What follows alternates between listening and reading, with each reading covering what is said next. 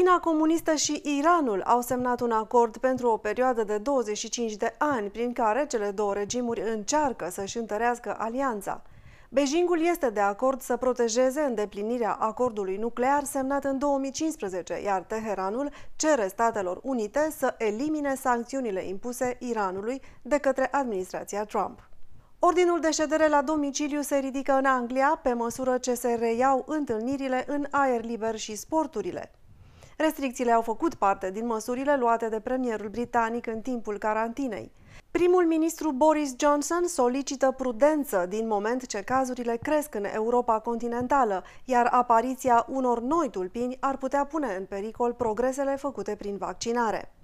Francezii au găsit o modalitate de a se bucura atunci când vremurile sunt grele. Mai exact, vânzările de brânză au crescut în Franța pe timp de carantină. Aceasta este una dintre plăcerile la care avem încă acces și este o diversitate inimaginabilă, la fel ca și vinul, a declarat un cumpărător fidel al unui magazin de brânzeturi.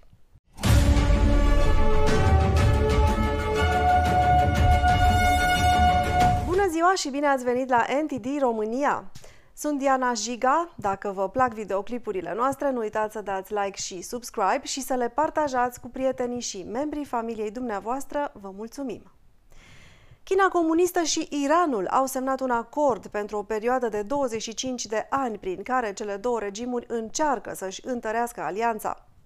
Beijingul este de acord să protejeze îndeplinirea acordului nuclear semnat în 2015, iar Teheranul cere Statelor Unite să elimine sancțiunile impuse Iranului de către administrația Trump. Teheran și Beijing au semnat un acord pentru a-și consolida alianța economică și politică. Acest acord, semnat pentru o perioadă de 25 de ani, va implica Iranul în inițiativa Centura și Drumul sau BRI, Belt and Road Initiative, a regimului comunist chinez. Acesta este un sistem de infrastructură de miliarde de dolari prin care Partidul Comunist Chinez urmărește să-și propulseze influența în lume. Ambele regimuri sunt sancționate de SUA, regimul chinez pentru încălcarea repetată a drepturilor omului, iar regimul iranian pentru dezvoltarea sa în domeniul nuclear. Înaintea ceremoniei de semnare a acordului, ministrul chinez de externe a declarat Relațiile noastre cu Iranul nu vor fi afectate de situația actuală, ci vor fi permanente și strategice. Cu câteva zile înainte, Ministerul Comerțului din Iran a declarat că Beijingul va proteja îndeplinirea acordului nuclear semnat în 2015 și interesele alianței lor. Sub administrația Trump, SUA a părăsit acordul nuclear în 2018 și a restabilit sancțiunile asupra Iranului. Trump a spus că SUA are dovezi indubitabile că acordul nuclear a fost o minciună, iar Iranul a continuat dezvoltarea de arme nucleare.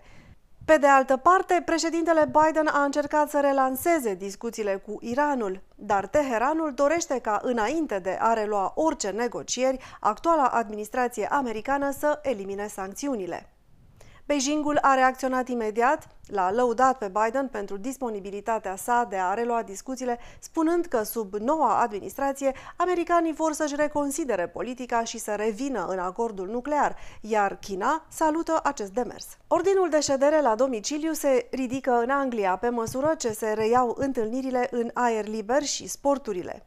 Restricțiile au făcut parte din măsurile luate de premierul britanic în timpul carantinei. Sporturile în aer liber, precum tenisul, golful și înotul în bazine neacoperite, sunt din nou permise în Anglia, ca urmare a relaxării măsurilor de carantinare.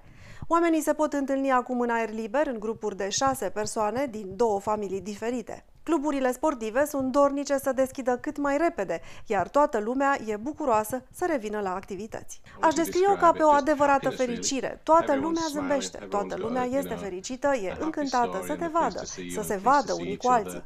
Suntem ca în familie la acest club de golf, deci este plăcut și parcă nu ne-am văzut de 20 de ani, așa se simte. Este foarte, foarte bine, a spus Richard Croshaw, managerul clubului de golf Wortley. Însă primul ministru Boris Johnson solicită prudență din moment ce cazurile cresc în Europa continentală iar apariția unor noi tulpini ar putea pune în pericol progresele făcute prin vaccinare.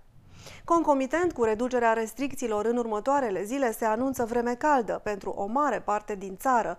Este o veste foarte bună pentru înotătorii care au venit dis de dimineață pentru o bălăceală în sud-estul Londrei. Mi-a fost foarte dor de asta. Eram așa de fericită că vin aici, încât pur și simplu n-am dormit azi noapte. Atât eram de încântată, a spus o studentă. La fel de încântat s-a dovedit a fi și Robin Aylward, un ofițer de poliție la pensie. În mod normal sunt un tip destul de optimist, dar chiar și eu m-am trezit dimineața de vreme ca să mă asigur că pot ajunge aici. E începutul a ceva nou, sperăm. Un nou început, a spus Aylward. Și jucătorii de tenis s-au reîntors în teren, deoarece tenisul este unul dintre puținele sporturi care pot fi practicate într-un mediu sigur, dar și organizat, primim foarte multe cereri de înscriere în club.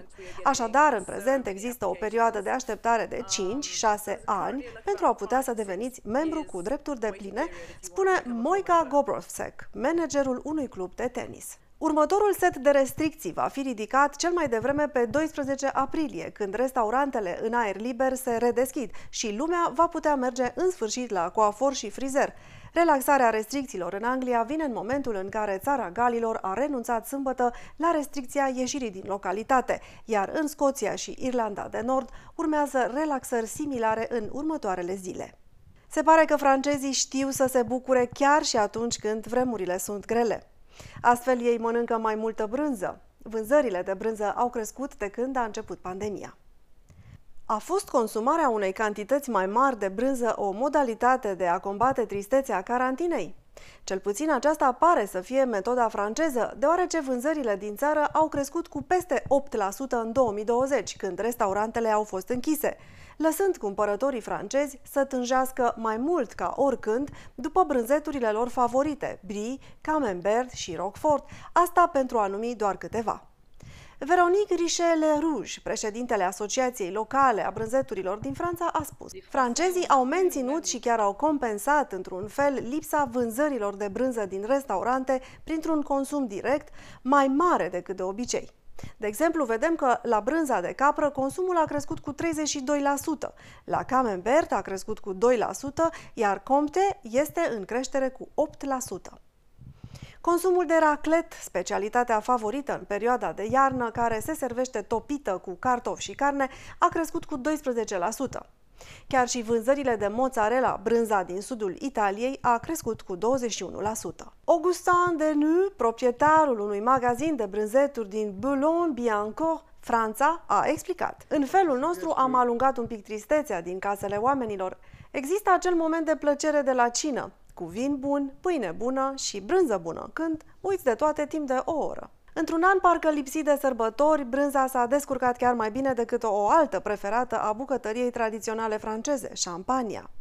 Nicola este un cumpărător fidel al magazinului de brânzeturi.